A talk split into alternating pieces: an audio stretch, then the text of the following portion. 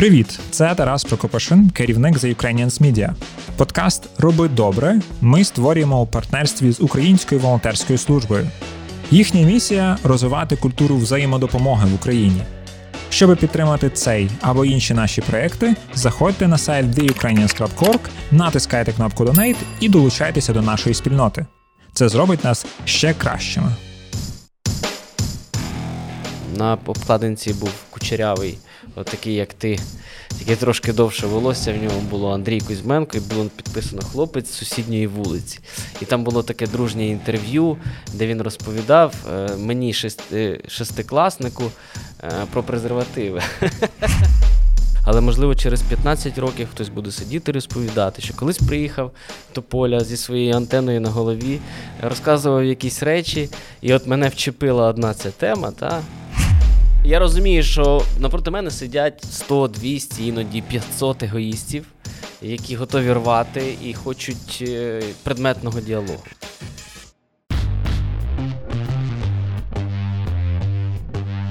Привіт! Мене звати Катя Полівчак, і це подкаст Роби добре. Я одна із тих людей, які читають натхненні історії про ініціативи та співпрацю, але не розумію, як можна щось змінювати самотужки. Тому в кожному епізоді я спілкуюся як з відомими людьми, так і з тими, про кого ми ще можливо й не чули, про їхній досвід волонтерства і як це працює зсередини. Цього разу я мала приємну розмову з музикантом, який завжди є активним в соціальних проєктах. Також він є молодіжним послом ЮНІСЕФ. Поміж щільного графіку концертів він бере участь в проєкті Юрепорт, який організовує інтерактивні опитування молоді у соціальних мережах та проводить надихаючі зустрічі з відомими людьми. Отож, перед мікрофоном фронтмен гурту Антитіла Тарас Тополя.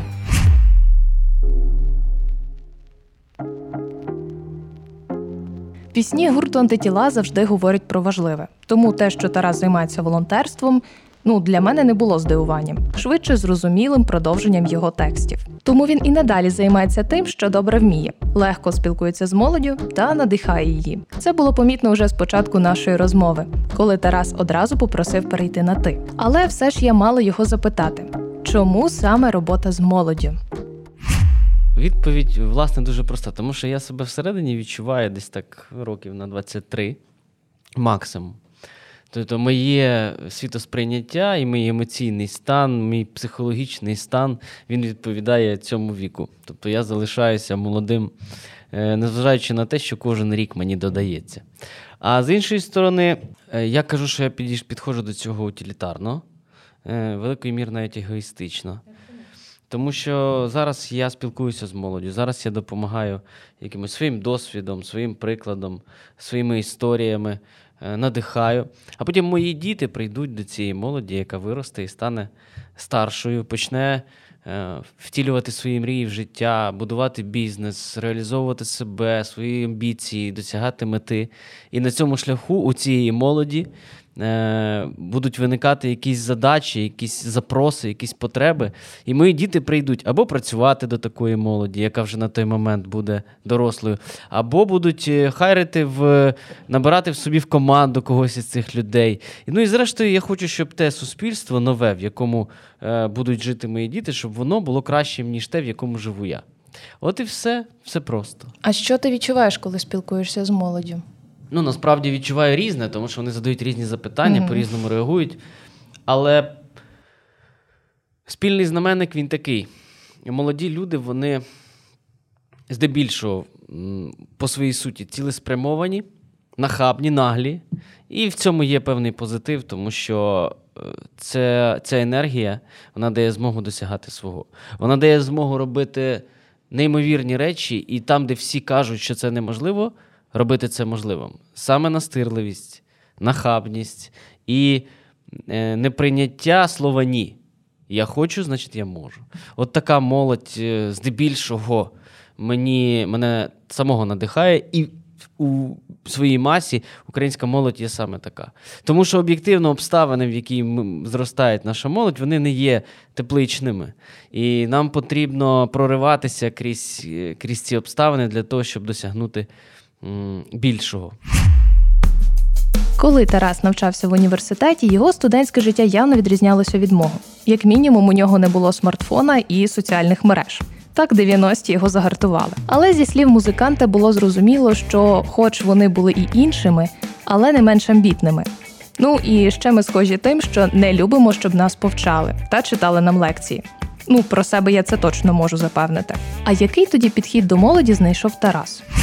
Я розумію, що напроти мене сидять там 100, 200, іноді 500 егоїстів, які готові рвати і хочуть е, предметного діалогу, предметного, без якихось високих матерій. Хоча вони там так само потрібні, але як приправа, не більше ніж. А предметно я намагаюся лише зі свого досвіду от, показувати і казати: дивіться, ви можете це використовувати, можете не використовувати. Це ваше право. От моя поличка, я на неї поклав, я вам розказав, беріть. Ну насправді я намагаюся донести все ж таки. Я не люблю бути ментором. І коли ми uh зустрічаємося з молодими людьми, це не лекція, де я розказую, як жити. А це дружнє спілкування. І завжди намагаюся саме в такому форматі проводити зустрічі. Зрештою, там 70% запитань вони однакові від зустрічі до зустрічі, тому що турбує, цікавить і болить молодих одне людей плюс-мінус одне і те ж. Воно все пов'язане з его. Як угу. реалізувати своє его і зробити це красиво, успішно, приємно. Зазвичай Тарас старається знайти відповідь на кожне питання, яке йому ставить студент в аудиторії. Але під час таких поїздок з проєктом Юріпорт він майже встиг розрахувати ідеальну формулу успіху, як реалізувати себе. Найперше для того, щоб реалізувати себе, потрібно сісти, поговорити з собою. Це образний вираз, але зрештою визначитися, хто ти і для чого. Де та точка твоєї найбільшої насолоди, і де та справа, від якої тебе мурашить, від якої ти відчуваєш таке натхнення, яке дає тобі енергію. Тому що ну, от, енергія рухатись вперед, вона береться власне від бажання, від жаги. Якоїсь до чогось. І от знайти, е, що твоє, і заради чого ти готовий не їсти, не спати, тиснути, пушити це вперед, попри все. Наприклад, давайте зараз зробимо прям контрастну якусь річ. От сидить, слухає нас якийсь хіпстер зараз, так, так який там щойно зареєструвався в Клабхаус, е, закінчив могилянку чи УКУ, mm та, і от все його оточення е, йому там створює певну таку бульбашку так. цінностей і пріоритетів. І він ховається в кімнатку, умовно, та, угу. починає розмовляти сам з собою, і виявляється, що він просто сходить з розуму від того, як е, як приходить на ферму. От він любить тварин, йому подобається, як вони зростають, як е, не знаю, як появляється молоко, якийсь продукт, йому подобається ця органічна вся історія. Він любить, зрештою, землю, село і і все це. І навіть йому ну не. Ну, ну навіть йому не смердить е, нічого там. Він просто тому, кайфує він від просто цього. кайфує від цього. Так? І от він думає: ну, типу, ну це ж ну, не зовсім контраст та історія. Це ж контраст, так. Да. Але або, наприклад, людина от просто дрижать пальці в неї, як бісер. Вона бачить бісер і хоче з нього щось робити. І в неї просто дрижать пальці, а їй всі кажуть, що це не серйозно, це якась лажа. Так от я прошу, що якщо ти знайдеш оце місце, в якому тебе мурашить, оце справа, цей стан, і якщо ти почнеш докладати максимальних зусиль, щоб стати в цьому кращим, ти досягнеш успіху обов'язково. І не звертати, потрібно не звертати увагу, що кажуть оточення, що кажуть ті люди, які в якийсь момент створюють е, інформаційне поле навколо тебе. Головне поговорити з собою. І отой хіпстер може стати людиною, яка створить світову корпорацію, у якої будуть, не знаю, там е, поля і комбайни по GPS. Угу. Там, І і, і ота корівка, яка колись його, скажімо, надихнула на цей, буде отим, стала тим тригером. Та? Або людина може створити е, витвір мистецтва з бісеру, який буде стояти під склом десь у Франції у не знаю, у Луврі. Луврі так. так? От, І, і, і, і заробить мільйони доларів. Тобто немає неправильних шляхів. Він неправильний шлях лише тоді, коли ти в це не віриш, коли він не твій. Але а часто він... важко знайти оцей момент діалогу з собою, О, особливо так, я, через власне, цей інформаційний перш... шум. Yes. та інтенсивність і та потужність інформації, щільність я називаю інформації на секунду в порівнянні з тим, коли я був молодим. І зараз молоді люди. Ну, це, типу, на порядок більше. Додавай нулі, якщо її можна якимось чином виміряти. Там Кількість новин там на на годину, наприклад, в мій час вона була там умовно там так. X на 10, зараз це там X на 1000. І цей об'єм інформації потрібно переварювати, і скрізь цей шум дуже важко пробиватися до самого себе. Далі наступний крок це, звичайно ж, збирати команду. Командна гра. Тільки не так команда, якби формальна історія. Набрати там 3, 5, 7 людей, е, які щось роблять і роблять вигляд, що вони твоя команда. Ні, збирати команду це значить знайти реально однодумців однодумців тих, які е, на тій самій хвилі, тобто є резонанс і явище синергії з'являється. От коли ти це відчуваєш, uh це наступний е, твій успіх. Причому це не може це може не статися за один раз. Команду можна збирати 10 років, можна збирати 15 років, і на 16-й рік ти її збереш. Коли крізь якби твоє поле пройдуть там десятки людей. Хтось буде відсіюватися, хтось відвалюватись, приходитиме новий, але зрештою ти знайдеш. От чим швидше це станеться, тим більше варіантів, що ти дійсно досягнеш е, поставленої мети. Ну і третє, це, звичайно ж, невпинно. Працювати, постійно розвиватись. Тому що просто ідея, просто мрія без зусиль Нічого не, не, не працює. Не працює. Це як суха земля, в яку е, не лється вода. Дякую усім, хто продовжує слухати цей подкаст. Ну а хто сьогодні вперше приєднався та познайомився зі мною, то пропоную ще й послухати попередній епізод, в якому я спілкуюсь з Мартою, яка волонтерила в Гондурасі та жила поруч з мафією. Також не забудьте підписатись на подкаст Роби добре та поділитися ним з друзями. Далі я запитала Тараса, чи була у нього така людина в житті, яка його надихала чи скерувала в певний момент. Одразу він приємно згадав своїх батьків, вчительку зі скрипки. Але тут він згадав кумедну і незвичну історію, як він одного разу познайомився з Кузьмою, коли навчався ще у шостому класі. Була єдина людина, з якої я там не те, що брав приклад сильно, але от він дійсно якось впливав на мене емоційно. Це був Андрій Кузьменко. Е, Скрябін. Як саме він впливав? Через музику, через е, якісь свої інтерв'ю.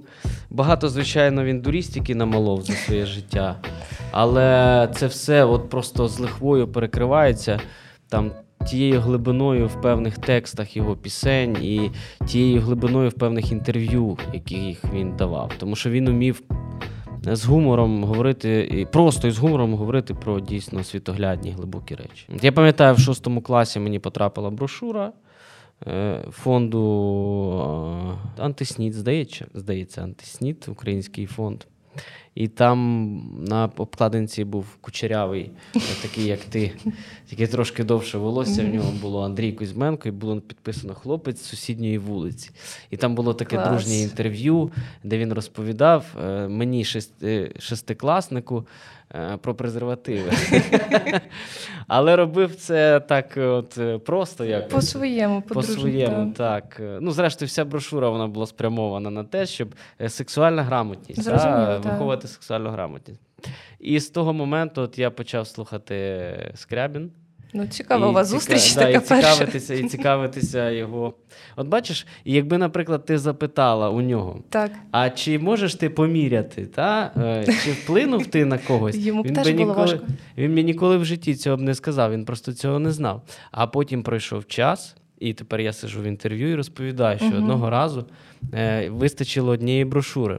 Так само і тут, коли я зустрічаюся з молодими людьми, you never know, як це спрацює і яким чином це реалізується в їх житті. Але, можливо, через 15 років хтось буде сидіти і розповідати, що колись приїхав до поля зі своєю антеною на голові, розказував якісь речі, і от мене вчепила одна ця тема. Та я запам'ятав на все життя, і потім це дало мені змогу стати тим, ким я став. А можливо, як тебе особисто змінюють ці зустрічі з молоддю? От ти змінився за цей період, як катаєшся з Юріпорт? Звичайно, змінюють. Звичайно, змінюють. І більше того, от треба розуміти, коли стаються наш от, ці зустрічі, вони як відбуваються, в якому форматі. Тобто в день там дві зустрічі, наприклад. Це там по, по година, півтори, плюс-мінус однакові запитання. І е, я собі завжди ставлю за мету е, відповідати по суті е, правду щиро. Але форми давати різні. Тобто в різних формах е, розповідати по суті про одне і те ж саме. І це так само розвиває в мені можливість, от якщо там поставить мені там одне запитання, там як досягнути успіху. Угу. Там, це я можу про це розповідати там з десяти різних ракурсів. І в цьому е, мені допомагають саме такі зустрічі, це є практика. Така, тобто я приходжу, я да, я прокачую свої скіли в комунікації, в ораторську майстерність, тому що. Е, зі мною їздить команда, uh яка ну, типу, від зустрічі до зустрічі бачить мене е, от, постійно. Так. І ця команда бачить, що 7 із 10 запитань однакові. І мені не хочеться навіть перед ними виглядати як е, це як ну, copy-paste, який ну, диктор, там, який просто. Да, диктор, який просто. Хочеться додавати в це душі. І от після цих зустрічей я якби відчуваю, як я тепер можу там е, про одне і те саме явище, про один і той самий якийсь, е, про одну ту саму річ говорити з різних сторін, як прожектор, висвітлюючи е, ту чи іншу сторону. І це, це непогано. А з іншої сторони, ну ти не закисаєш, коли ти з молодими людьми комунікуєш, ти переймаєшся їх світоглядом і стаєш свіжішим трошки. Якби ти б зустрів себе студента, і от і сьогодні, що б ти йому сказав або застеріг, або побажав? Продовжуй, сказав би. У мене просто все життя ну, було натхненне. Тобто я з самого початку займався справою. От про, про те, про що ми говорили на початку інтерв'ю, угу. Я колись поговорив сам з собою і вирішив, що я хочу займатися музикою. І це от відчуття, це от переконаність в тому, що музика це мій шлях, вона з'явилася десь років от з, е, років з 12-13. І з того моменту я не змінював нічого. А як ти розмовляв з собою в цей момент? Бо от, ну, в принципі, от Тарас Тополі, йому 12 це просто років. В мене. Чи я вибачу себе, якщо я не спробую? Просто поставив собі це запитання. Да. Чи я зможу, типу, от жити нормально, без е, як це, докорів сумління, якщо я не пройду цей шлях? Ні, не зможу. Навіть якщо я буду успішним в чомусь іншому і знатиму, що я міг, а не спробував, це ніколи не дасть мені спокою. Тому я міг і я спробував. І я ну, продовжую, продовжую йти. Ну, це круто. І твоє оточення, скажімо так, ніхто тобі там не казав, та музиканти, вони ж ну не заробляють кусок хліба. Знову ж таки, повертаємося. Казали, якщо бути взагалі там дотошним в цих питаннях, mm-hmm.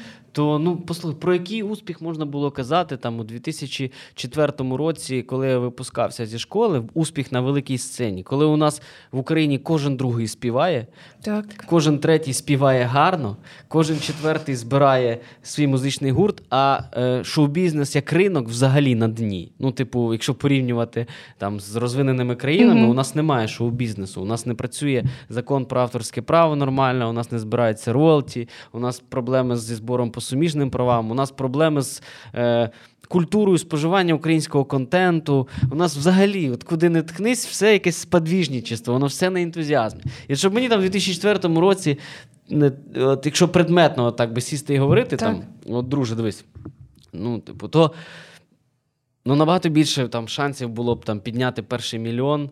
Е, там, десь не знаю, в адвокатській справі. Або там в тих речах, або в якийсь бізнес збудувати, або ще щось. Ну точно не сцена, точно не та історія, коли ти випускаєш пісню і не знаєш взагалі, вона комусь треба чи ні. Коли ти викидаєш там 40 тисяч доларів на кліп і і, і не знаєш, що з ним буде, зайде, не зайде. Тобто це така гра в рулетку, цей український шоу-бізнес постійно. Тому, якщо казати з позиції там успіху, та то очевидно, що успіху в чомусь іншому можна було б досягнути набагато швидше, швидше і менше би не так багато там сивого волосся було, нервів і всього іншого. Але повертаємося знову. Я обрав цей шлях, і він мені в кайф. Типу, я від цього отримую задоволення. Від навіть від тих проблем, які ти постійно вирішуєш на цьому шляху. Крім волонтерства у проєкті Юріпорт, Тарас має особливий статус посла ЮНІСЕФ. Його завдання займатися молоддю, а також питаннями медицини та вакцинації. Наприклад, коли в 2019 році Тарас дізнався, що молоді військовослужбовці були відправлені невакциновані на службу в Конго, він активно підняв це питання. Тож чому Тарасу запропонували стати послом? Оця ідея формалізувати ці стосунки, Мгм. вона виникла органічно, тому що ну я постійно був долучений до, до процесів. Я постійно був е, involved в цю всю історію, і в якийсь момент просто ну давайте вже оформимо якось це. Ну давайте, от і все. Тарас, ти не проти, не проти, ви не проти, не проти. Все, давайте е, підпишемо меморандум і, і зробимо це офіційно. А такий статус він не обмежує тебе тепер Обмежує, в діях, обмежує, висловлюваннях. Обмежує. Так. Є речі, про які ти Я не маю права насипати політично. Угу. Чому? Тому що велика кількість е, тої молоді, яка мене чує в рамках того, що я здійснюю діяльність як молодіжний посол ЮНІСЕФ, вона має різні політичні погляди. І якщо я почну зараз окрашувати в себе в якісь, е, до якоїсь політичної сили або артикулювати якусь е, політичну позицію, не громадянську позицію, а саме політичну, з гаслами, з якимись такими речами, то частина цих цієї молоді може перестати слухати мене з цієї причини. І це є такою важливою мовою меморандуму, тобто громадська діяльність, звичайно ж. Але політична діяльність, е, вона там трошки, кажу, keep calm. Ну і два останніх запитання на сьогодні. Перше, чому ти волонтер? Тому що я хочу, щоб мої діти росли в новому суспільстві, де є прийняття, де є толерантність, де є віддача, де нормально, коли ти віддаєш щось просто так, е, для того, щоб покращити стан справ навколо себе. Ну і плюс ще така важлива річ: от є е, людське я. Є людина обмежує своє я своїм тілом. От я підходжу до дзеркала, ось це я. Ну. Є людина обмежує своє я маленької ком'юніті, тобто розширює своє я до тієї ком'юніті, в якій е, вона живе, в якій вона зростає. І вона ототожнює себе з рідними, близькими, з друзями, умовно, там, з під'їздом, з вулицею. Да, це я. Їм класно, мені добре. Їм погано, я, мені болить. Є ще більша ширина я. Це коли людина ототожнює себе з країною. І їй болить стан справ в країні, вона ототожнює себе з народом, вона переживає, вона творить заради нього, вона рухається вперед. Отаке широке я у людини. Є я рівня Всесвіту, коли людина приймається прямо глобально проблемами виживання планети і віддає себе цьому. Це широке таке я, от величезне я. Так от, моє я, воно десь більше за під'їзд, але менше за всесвіт. Воно десь плюс-мінус в рамках мого народу, моєї країни. І для мене волонтерство це є по суті сам собі. Сам собі віддаю. Просто з однієї кишені в іншу, якщо так сказати просто. Тому що е, вже такий світ наступив глобальний, от прямо глобальний дуже. І ну, неможливо бути е, красивим, щасливим, успішним, коли всім навколо погано. Тут або всім плюс-мінус ок, і ми рухаємося вперед, або по-іншому вже не канає. А чому тій людині, яка нас зараз слухає, варто спробувати себе волонтером хоча б раз у житті? Щоб спонукати людину до волонтерства, є, в принципі, ми як соціальні істоти, нами дуже легко маніпулювати. Тут все просто. Хтось органічно е, хоче бути хорошим. От там, от він відчуває кайф від того, що комусь добре. Є такі якості у людей. І в мене в таке є. Перевів бабусю через е, пішохідний перехід, і вже добре на душі. Там, комусь там не знаю, водички подав, вже прибрав, там, собачку врятував, приніс там в притулок е, для бездомних тварин їжу, вже щасливий. Ну, людина щастя відчуває, що вона зробила добро. І таких людей досить багато. Для них волонтерство є органічним. І вони ходять, прибирають парки, і вони ходять, допомагають літнім людям, і ще там тваринам і роблять різні речі. Вони в цьому е, щасливі. А є люди, е, для яких це не є. От, ну, генетично, психофізіологічно для них це не є е, якби природнім. Ну, такий от психотип, такий характер. Але і таких людей можна долучати до волонтерства, тому що вони все одно ведуться на респект. Якщо, наприклад, твоя ком'юніті е, респектує отаку діяльність, а робить тобі тотальний дисреспект, якщо ти ну, не приймаєш цьому участь, ну ти піднімеш свою дубку і підеш це робити. А якщо ще плюс, тобі якусь грамотку дадуть, або постець в Фейсбук напишуть, що ти три мішки сміття виніс, і після того річечка стала чистішою. І ще якісь речі, то ти прямо от воспрянеш. І я цих ну, кейсів бачив вже просто десятки, коли людей. Е, спонукали, здавалось би, тих людей, ну які взагалі ну, непідйомні, їх спонукало на волонтерство те, що в якийсь момент вся спільнота починала їм казати: клас, ну ти от нам подобається, от ти крута. Ну ти от прямо напряглася, три годинки зробила клас. І людина прям ой, мені ну, типу, я зробила щось гарне для інших людей, і я отримую назад так само те, що я валідую. А я валідую е, увагу. там, Mm. Ну, таки, якусь публікація в Фейсбук, лайки там летять, все. Тому, в принципі, і до одних для одного психотипу людей, і для іншого є підходи, яким чином їх спонукати і зробити щось гарне для ком'юніті, для тих людей, які оточують. Тут все якби працює просто. На сьогодні у нас все. Дякую кожному, хто слухав. Діліться з друзями цим подкастом та підписуйтеся на нас, щоб не пропустити наступного епізоду. Також розповідайте власні цікаві історії свого досвіду волонтерства у коментарях. Я Катя Полівчак. Це подкаст Роби добре. Почуємось.